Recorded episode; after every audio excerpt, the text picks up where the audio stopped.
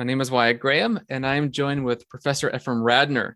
And as we get going, Ephraim, would you mind um, just kind of introducing yourself so people listening might know who you are if they don't already? Oh, great. Thank you, Wyatt. It's really a pleasure to have a chance to chat with you.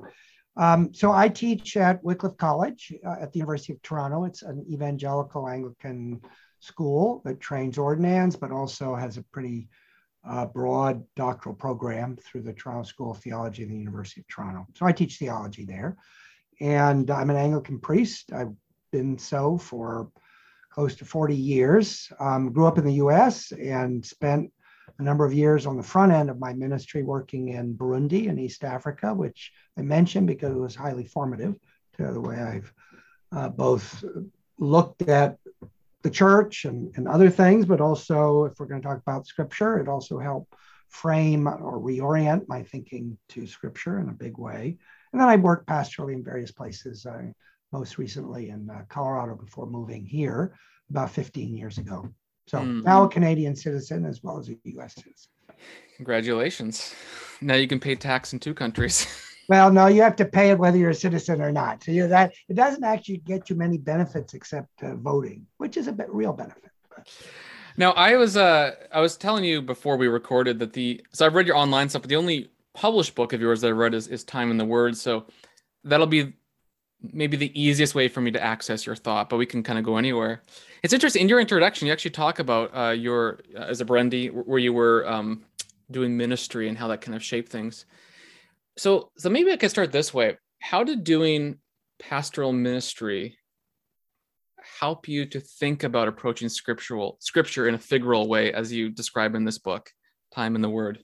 Like, what what was that kind of that practical ministry? How did that affect your perception of the Word of Christ? or scripture? Oh yeah, I mean that's a that, that's a challenging question uh, because nothing nothing happened with the switch of a, of a light or something. But I think, you know, 25 years at least, I worked uh, pretty regularly uh, pastorally, preaching every week and so on and so forth, and working with Bible studies and adult ed and pastoral situations. I think the real question is what is the relationship of scripture to people's daily lives in this kind of uh, set of relationships you can observe day by day. And one of the things that became clear to me, and it's even clearer now than it was when I sort of began thinking about this more specifically, um, it's even clearer now given the shape of our culture, is uh, basically the way uh, more and more people's daily lives, their self understanding, their self identity, their relationships as they're struggling to sort out what to do with family and work and so on, is utterly disconnected from a sense of integrated uh, reality. And you can be a very faithful Christian and take the scripture very seriously, but that doesn't mean you see your life as deeply integrated with um, the, the truth of the world, which is ultimately God's truth. And I, I think I saw increasingly scripture being you know, even as I say, amongst people who are very committed to scripture, being meant being a guide. You know, a high view of scripture meant you thought of scripture as an authoritative guide to life. And what I, which is good, but what I discovered pastorally is that's not enough. Um, the issue isn't making decisions, the issue is coherence. And our culture is an utterly incoherent culture with respect to what a human being is and what it means to be born and to grow and to, uh, you know, have a family or not, or but then weaken and to die. I mean, that was one of the things is facing as a pastor, you face a lot of deaths regularly. And a lot of them are with people who aren't all that well adept in their Christian faith, and even many who are and they're just at a loss at that point. Life can seem to be going along merrily, um, or at least in some kind of um, sensible fashion. And you face death, your own, somebody you love, your kids, God forbid, whatever, and uh, deer in the headlights. That's that's my uh, characterization of the majority of people I've met, both in and outside the church, in the face of death. And and so it's this coherence of life. And where does scripture fit into that? And what I came more and more to see is that, um, you know, now I'm using theological terminology that has been used. The question isn't so much having scripture tell me what to do in the world, but realizing that my world is a part of scripture. Um, that the whole of my life is already contained in scripture. And that's something I was taught bit by bit, both you mentioned Burundi, uh, other places amongst people for whom uh, that relationship of their lives being already a part of Scripture and something to be exposed and manifested in Scripture, um, as well as something I read about and was challenged in my studies academically as I read more and more about how people engage Scripture in, a pre modern, mostly, not just, well, certainly a pre contemporary period. Okay, you said you said a lot of really interesting things. Um, so one sentence that comes to mind on what you talk about this integrated view of the world. Uh, George Grant once said, I think it was him, beyond space and time, there is order. And you can maybe think lowercase or capital case order, however you want to do that. But there is a real sense that there is a sort of order to things, and you're part of this greater whole. And so maybe that's a, another kind of idiom to say something similar to what you're saying as integrated reality. Another way, um, so you can tell me if I'm wrong on that, by the way. Another way that maybe is, is that I'm that I'm hearing you is to say like um, reality, the real world, is the context for scripture. And what I mean by that is I think it's really interesting. Sometimes you think about like what are the contexts of scripture and you there's historical background, language, but but the real world is con like if you if you know what's really real, then it will help you to interpret scripture. Yeah. Okay. So can I jump in? Yeah. Go ahead. I don't mean to interrupt you, but no, it's good to uh, pick up those two things. So right, the George Grant, there's this order behind everything, and then there's the question of the real context of scripture. What I've come to believe more and more, without necessarily being able to understand it, is that that real order to reality is scripture. Mm. And it's not so much that the context of scripture is the real world. I, I think I understand what you mean in terms of expanding that, but it'd be the other way around. The context of the real world is scripture. Scripture precedes the real world. Why? Because it represents, in some sense, using uh, more traditional terminology, the mind of God. Scripture mm. is the mind of God. Um, and as a, to that extent, it is the way God has ordered creation. Hmm. Um, mm. And it, it, it, it represents the relationship of creation to God according to his purposes. Um, so people use this, quote this phrase from George Lindbeck, who was the theologian I worked with on my dissertation at Yale, um, who died uh, just a few years ago. Scripture absorbs the world. Now, mm. that makes it sound like there's the world over here and there's scripture, and the goal is to to have all the world absorbed. But he meant it in a in a sort of logically prior way. Scripture actually gives us the world; it's already absorbed in scripture. And and as I say, that I've been I've been I've been reflecting and, and thinking about this. I think more and more uh, I believe it. Um, our lives, our cultures, our societies, all the funny things in our world that we think are so particular and time specific and culturally limited are actually already given to us in their meaning for good or ill. The meaning isn't that it's all good, but scripture, they're all there in all the stories and teachings and words because they're not words. Uh, primarily, uh, they are words, but they're divine words, they're God's words.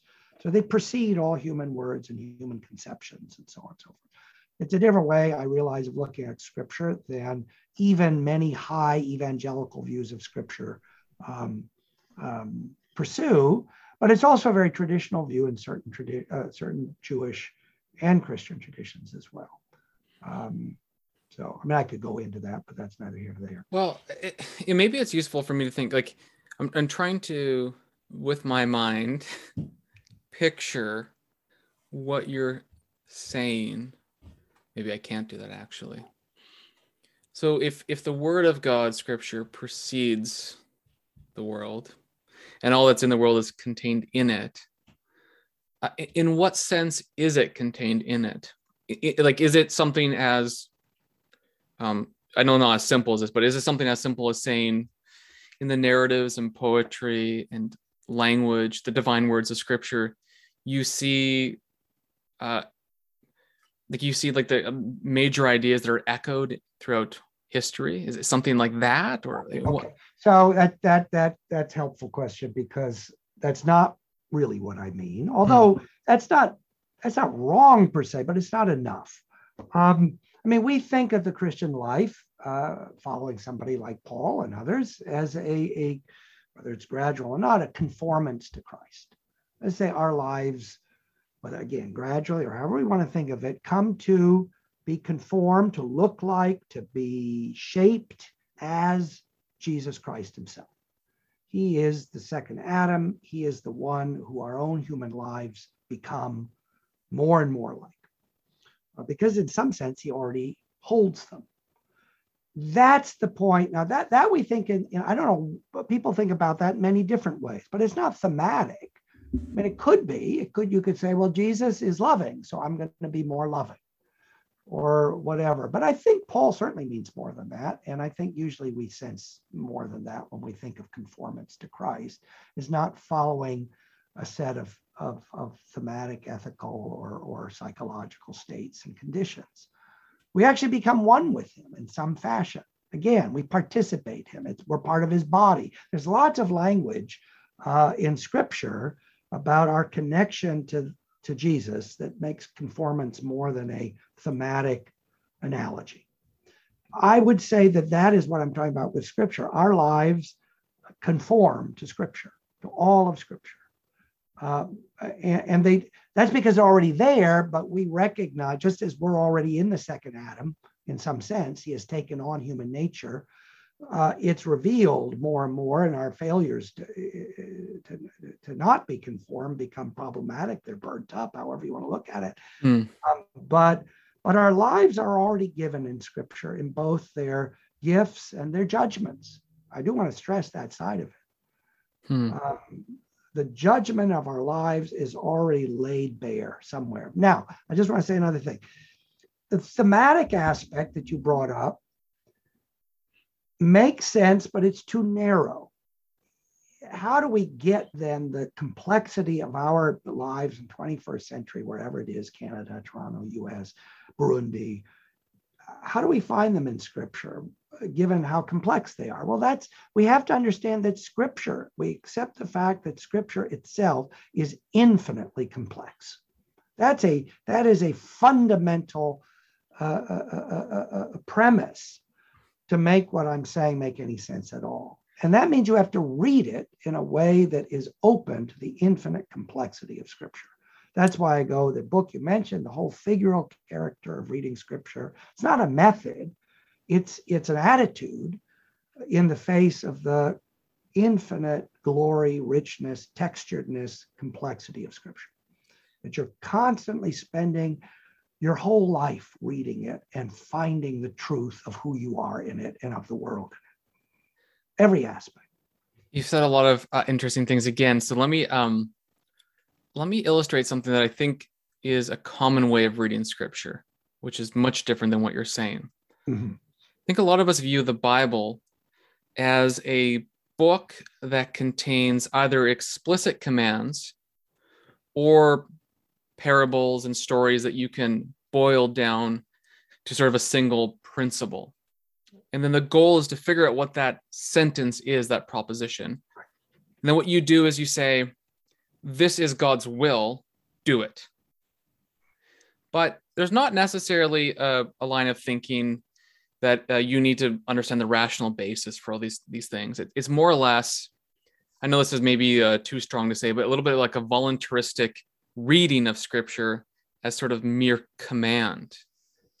And then then of course you get scripture is not as complex as you're making it out to be of course. As much it's simple. It's you boil everything down to a singular idea which is thus saith the lord whatever that idea ends up being. So you read a parable of jesus and it's just one sentence. Um I think probably a lot of people read scripture that way.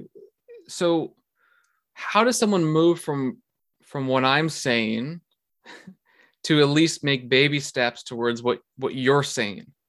So I think people do do it. See, one of my arguments in that book early on is, in fact, that this way of reading scripture never disappeared.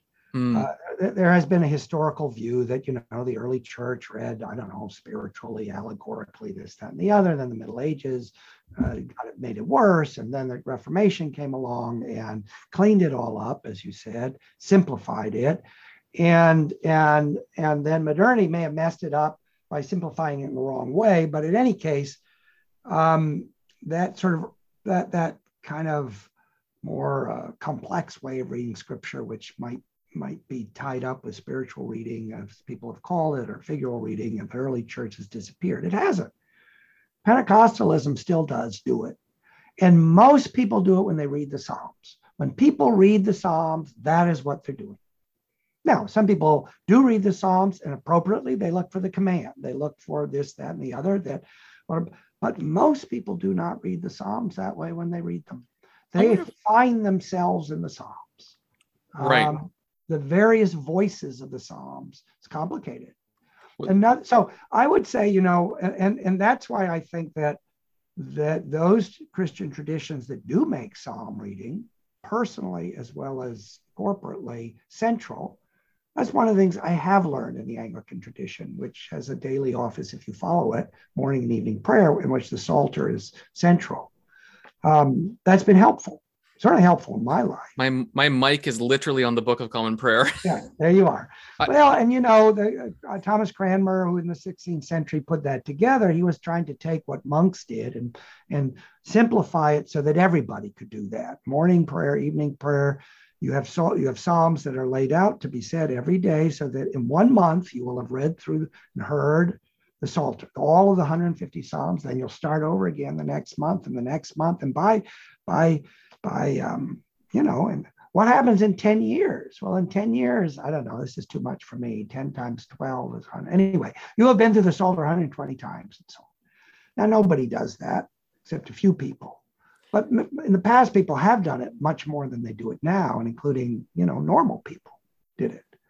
Um, i think you're entirely right. And the psalms themselves are sort of that crucible to to cross in order to to get to where you're going. this kind of reminds me. So um, Athanasius tells a story that he he learned from an old an older gentleman about the Psalms, and then he relays all these things that he learned about the Psalms. And at one point, he says, uh, "I can't. It's in my memory, but this idea that the Psalms are basically a mirror to your soul. They they show you yourself in them as you lament with the lamenters or praise with the praisers."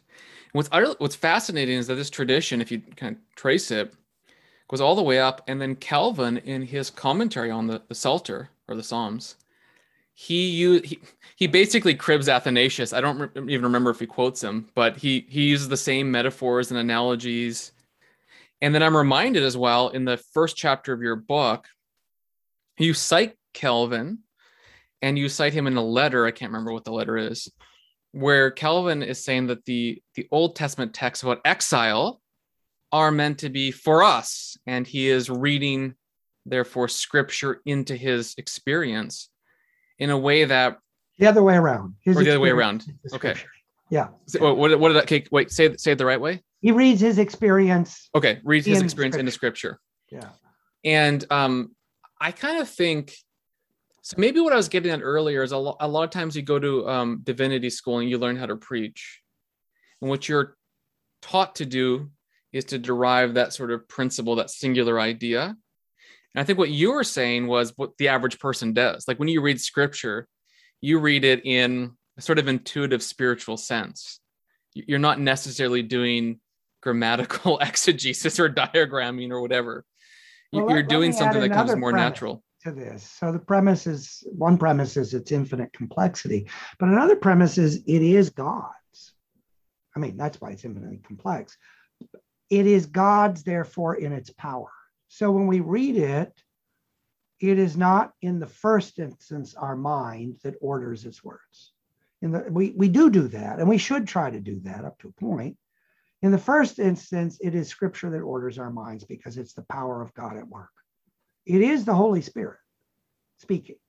It is the Holy Spirit uh, touching us, if you will, externally and shaping us. So I do, I understand scripture as a divine power, not a set of words uh, in a human language, first of all. It is, first of all, God's actual power at work, which come to us through these words that we are permitted to understand in our languages. Um, but but but so you know when somebody reads scripture and they don't understand it or they do this or do that it's not it's not they're waiting you know they're learning the skills so that they get better and better to understand it. Hopefully there's some of that. But actually they're submitting to the act of god at work in their lives in the first instance. So it takes scripture takes us somewhere.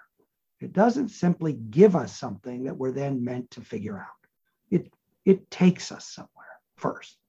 So some of the the scriptural passages that are just popping into my head are like Paul in Romans 1 where he identifies the I think the gospel there as the power of God. Or First Corinthians 2:16 but we have the the mind of Christ which is nous, nous I think probably nous to uh, to Christu. We have the nous of Christ. Romans 12 or to renew our renew our minds which I kind of interpret as because we have the mind of Christ sort of idea. Are these the kinds of passages that are informing how you think about the nature of scripture, or is it something a little bit bigger and outside of those kinds of narrow Bible citations that I'm doing? No, no, they're, they're, they're, they're, they're definitely biblical, this biblical texts that talk about yeah. it. There are others, though. Uh, also, I, I think in the book I mentioned the the Jeremiah's anvil and and and the the, the, the steel that hits us. God's work is banging us. Uh, hmm. it is a you know two-edged sword as well in Hebrews and so on. These are the cuts. So there's there's mm. a there's a, a power to scripture that can be gentle and also violent. So, so independent from our subjective reading, Correct. there's a power, and that power is uh, uh, the power of God, right? It's me, maybe mediated through the, the, the, terminates in the person, the spirit, perhaps in terms of our experience, but it's God. Yes. Okay. So uh, I'm I'm hearing that, and yet sometimes I'm going to read scripture, and I'm going to read uh, something like "Go to the land of Canaan and exterminate the peoples there." So, what do you like? Maybe it's just a broader question. There's there's certain kinds of violence or things that seem to be not obviously for us in a way that makes sense in our Christian experience how how does your view of scripture help us to read or even just like Levitical law, like Leviticus 4. I know you wrote a commentary on Leviticus. Actually, oh, I have read, never mind. I have your Leviticus commentary too. So I have read uh, more of your published writings.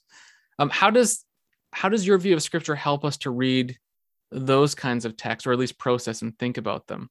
Well, so um, if scripture, the two, two sides to that, um, they go back to what I said earlier about these premises, if you will. If scripture is infinitely complex, obviously, one of the things we do when we hear these things we don't understand, that disturb us, that whatever, is we keep searching. We keep following. We read more and more of it. And I think that was, uh, for better or worse, I think generally for better, the response of the early church, people like Origen and so on, who picked up the kinds of texts you just mentioned, you know, uh, the killing the Amalekites and things like that, that that we have to keep reading more and more of scripture to understand what that, if you will, violent kind of text is pressing us for. Now he ended up with a with a way of interpreting it that aimed this at mostly at our individual, Augustine himself, our individual sins. Those are the Amalekites or the Canaanites or the whoever that are be exterminated, not individual people. Um, I don't think that's wrong because the other side of it is, I know it's not it's not popular to say this, but God is a violent God. Um, and there's much in scripture that talks about God's violence, which we have to, that doesn't mean we do it, but it means we have to we have to stand before and acknowledge. And what does that do? It leads us to all kinds of places, including fear, the fear well, of God. I think everybody and, knows that justice requires violence sometimes. right? Like if a police officer is preventing a crime, there has to be some sort of violence occasionally. So, but you're sorry, you keep going. Did you want to say more? Maybe oh, no, I'm just saying that knowing this, we we we will by by by not. I guess what I want to say in part about the tech kind of text you're talking about, by not coming to a place where where we have resolved the text. This is what it means.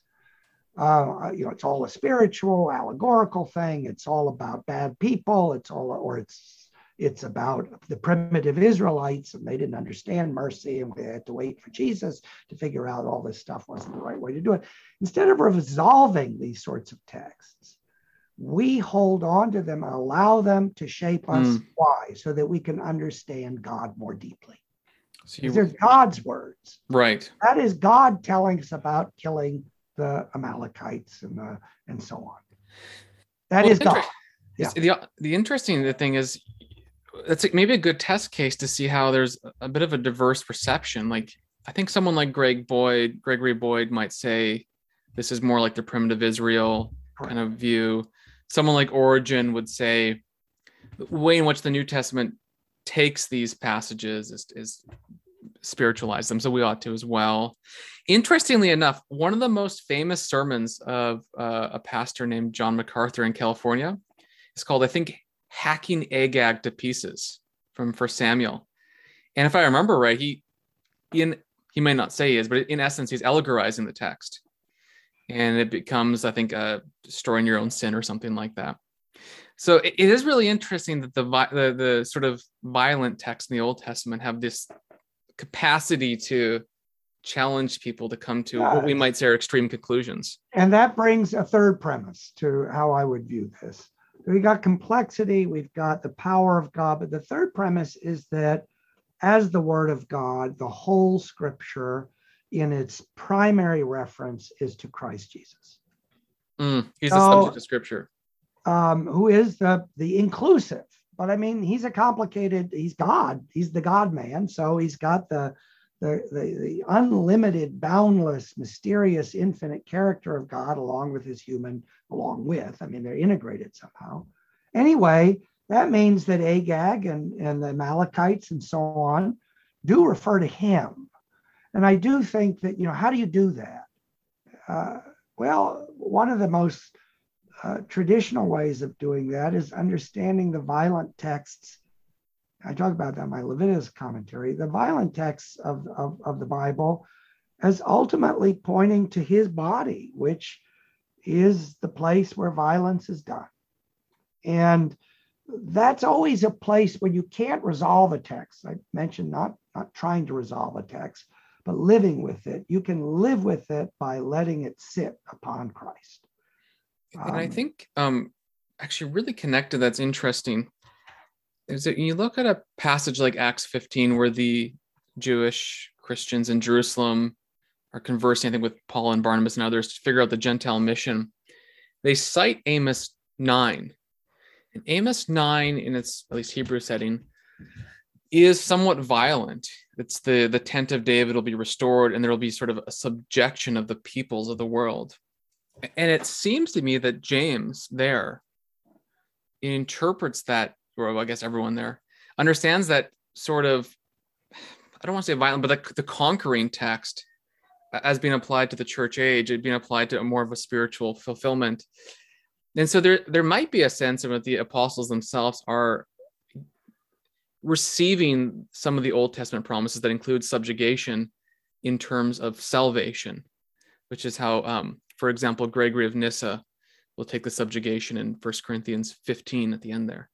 But it's it was, also the case that, that Jesus rules, if you will, subjugates the world through the cross. And so there's something that, to that, right? Yeah, there is. There's, but it also, what I'm saying there, it's also not just a spiritualization, it has fleshly right. consequences. Yeah, it's it's maybe not, yeah, it's not everything. But this is interesting. So in your book too, like okay, so so yeah, Christ is the center. So in Amos nine, by the way, I mean it's, it's Christ, he's the new David, and so on. But you also talk about time, which is really interesting. I think you say something to the effect that time belongs to creaturely existence, but it's not the case that time, as we experience it, belongs to God. And so, you know, talk about Augustine, how he sees he sees everything simultaneously present. How does that then play into your view of scripture? Because if it's the power of God and God is somehow super temporal, however you want to word it, what is does that play into this power of God that's able to yeah, be no, read? In, I, I wouldn't say that time doesn't belong to God. Time does Okay. belong to God. He he control. I mean, it's there's the Lord of time. Okay, yeah. Um, and I would also say that God contains all times. Mm, That's part of this infinite complexity of Scripture, be- which reflects the fact that it is God, God's power. Um, in that sense, you see, the times of our times can be found in the scriptural times because God contains all times. yeah, I guess maybe that's what I was trying to get at, but you're you're seeing it in your own words, which is obviously more helpful. So, okay, so is that why is that part of the answer of why scripture can be read into the experience of all peoples across geography and Yes. time? Yes, because they are there already. Now, how Mm. that works, I mean, I have a little thing in the book where I, I it's probably just a footnote, I can't remember, where I, I refer to at least one theoretical physicist to, you know, the, the issue of what time is has fascinated more recently um, uh, physicists, especially theoretical physicists, because it's not an easy thing to sort out simply on the basis of quantifiable measurements.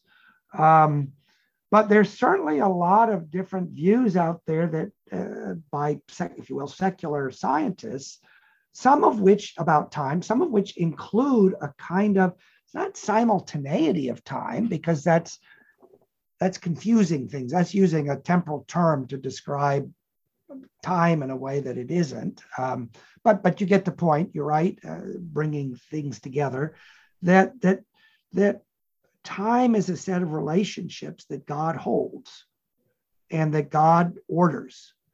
And it's not a container. I think that's that's a key thing. I mean, the, the, uh, people have made a distinction between seeing time as a container or time as a set of relationships. That's a well-known distinction in modern philosophy. Um, and I would certainly stand on the side of time as a set of relationships that are ordered by God. And that he can reorder, by the way reorder it for us in different ways as he sees fit that we'll never quite understand. So, you know, does, is the past dead and gone? No. That one is clear scripturally. There's a lot of interesting questions you could have too about like so for example when you die your body is in the ground and decays you go somewhere else and then the resurrection happens. So how do we experience time when we're somewhere else?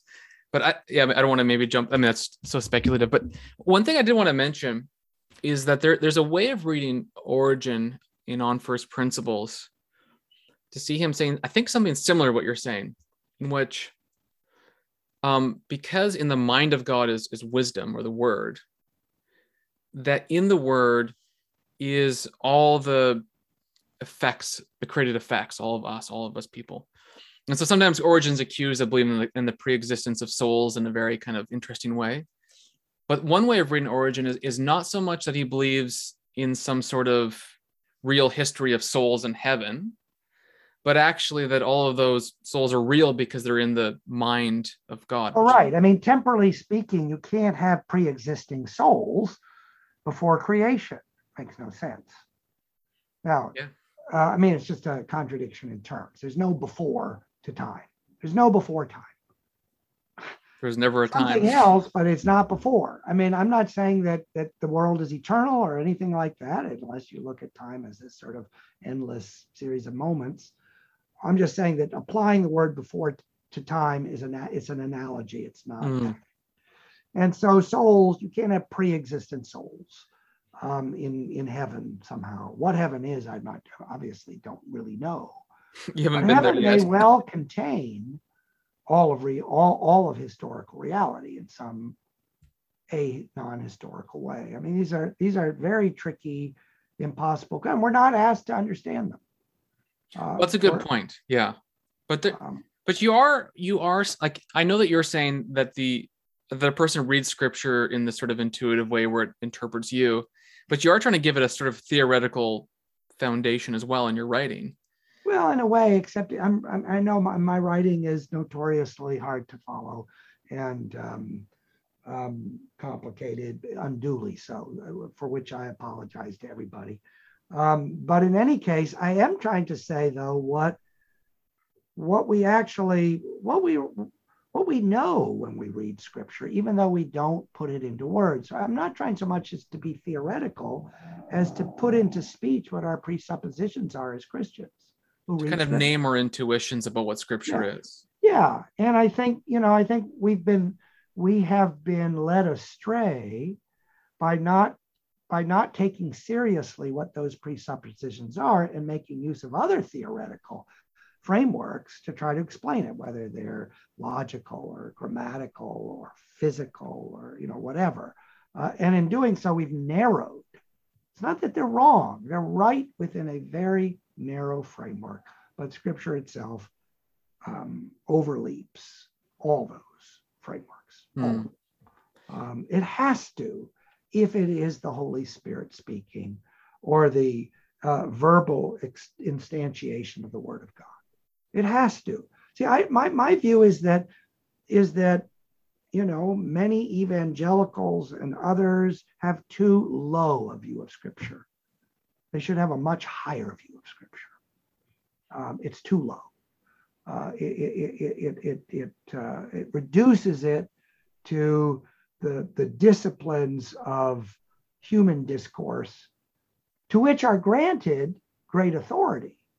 But that's an odd sort of combination. I grant, I grant divine authority to human words and methods of understanding them, when in fact these are divine words, um, to which we are granted some some privilege to be to encounter them that that go far beyond our ability and capacities to grasp.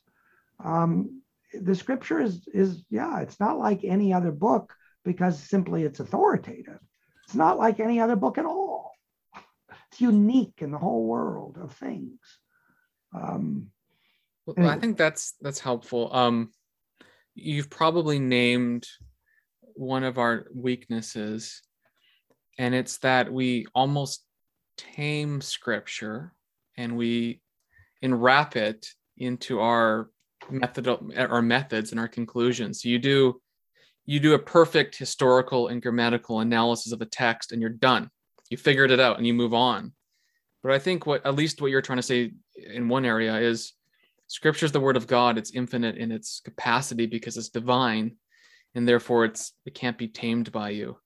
Well, I, yeah, I am saying that. I've been accused of being a bibliolater uh, mm. in the sense of making, you know, so elevating the place of Scripture as to take the place of God. And um, I wouldn't want to say that. It is not God in word verbal form, but it is as close to God in verbal form as anything that could be imagined. Words um, of God from the Word of God. Um, well, let yeah. me yeah. let me um I, I want to protect your time here. So let's let's um, bring this to a close by letting me ask you um, what books of yours have you written that might help people to make the inscrutable scrutable and also right. what would you recommend that's not written by you on the topic of scripture holy spirit that kind of stuff okay here's here's let me do the last one first because i've only recently sort of decided that this is the answer i would give to a question like that what to read about scripture scripture. It is a four page or even less, depending on the size of the print, story by Anton Chekhov called The Student. And the student, I'm just writing this down. You can find it online. You just put Anton Chekhov, the student, and you'll find a text of it, PDF or, or on a web page or something. And Chekhov was this great late 19th, early 20th century Russian uh, writer, mostly short stories and plays. He wrote something like 600 short stories. He's the, some people consider him the best short story writer ever. Um, he was, by the way, brought up in the church. I think his father was a deacon or something like that. He himself had an ambivalent, it appears, relationship to the church, or Russian Orthodox Church, obviously. But anyway, this little story is about a seminary student who's on his way home for Easter and he stops. It's it's like Good Friday or something, and he stops at a little in a little village near his home, and there are these two two widows, an older widow and a younger widow, her daughter. They're both widows working on a fire, and and he asked them about the gospel stories uh, that they would have heard. It's the denial, uh, and, he, and he decides to tell them what he's just heard, the story of the denial, Peter's denial of Jesus, and they have a reaction to this. And then the story ends with him sort of thinking aloud, what does this say about scripture? So I, I just read it. it. It's so short. It's it's suggestive. It's not a set of an argument, a proposition, but it's about the relation of scripture to time and to reality. So that's what I would suggest reading. Uh, the Student by Chekhov. Um, obviously, there are other things one could read. Uh, good books out there. Hans Boersma um, uh, has written some some great books about the character of Scripture. Um, there's a new book out which doesn't necessarily buy what I'm saying, but it lays out a whole range of ways of thinking about Scripture, which I think is is helpful just for thinking more broadly by by a theologian named Brad East, E A S T. Um, he's got two books on Scripture out, but the one I'm thinking is uh, a, a, sort of overview of sort of doc, the doctrine of Scripture, mm. giving an outline to it, um, which includes some of these things. Anyway, of my works, I'm sorry to say that not much. You you mentioned things online, so I would go to things I've written online. Like First to, Things magazine, and I think the the Wycliffe website too, right? Don't you write for that? Yeah, and there's a there's a site called Covenant, which is put out under the American Anglican um, um, magazine called uh, the Living Church, but it's a site that has a okay. Has daily blogs, and I've written for that, and I've written on Scripture for that, a few little things, um, which are meant to be accessible. So good luck for that. Yeah. Thank you. That was fun to chat with you and to. It was a lot of fun, Wyatt. Thank you. Um, yeah, I, I listen. Nobody should should people should go to Scripture. You see, this is the, the Scripture is converting. The Word of God is converting in and of itself. You don't need a theologian to tell you that and explain it, but you have to hmm. spend time with it. That, that's a reality. So, hmm. um, all right, Wyatt, thank you.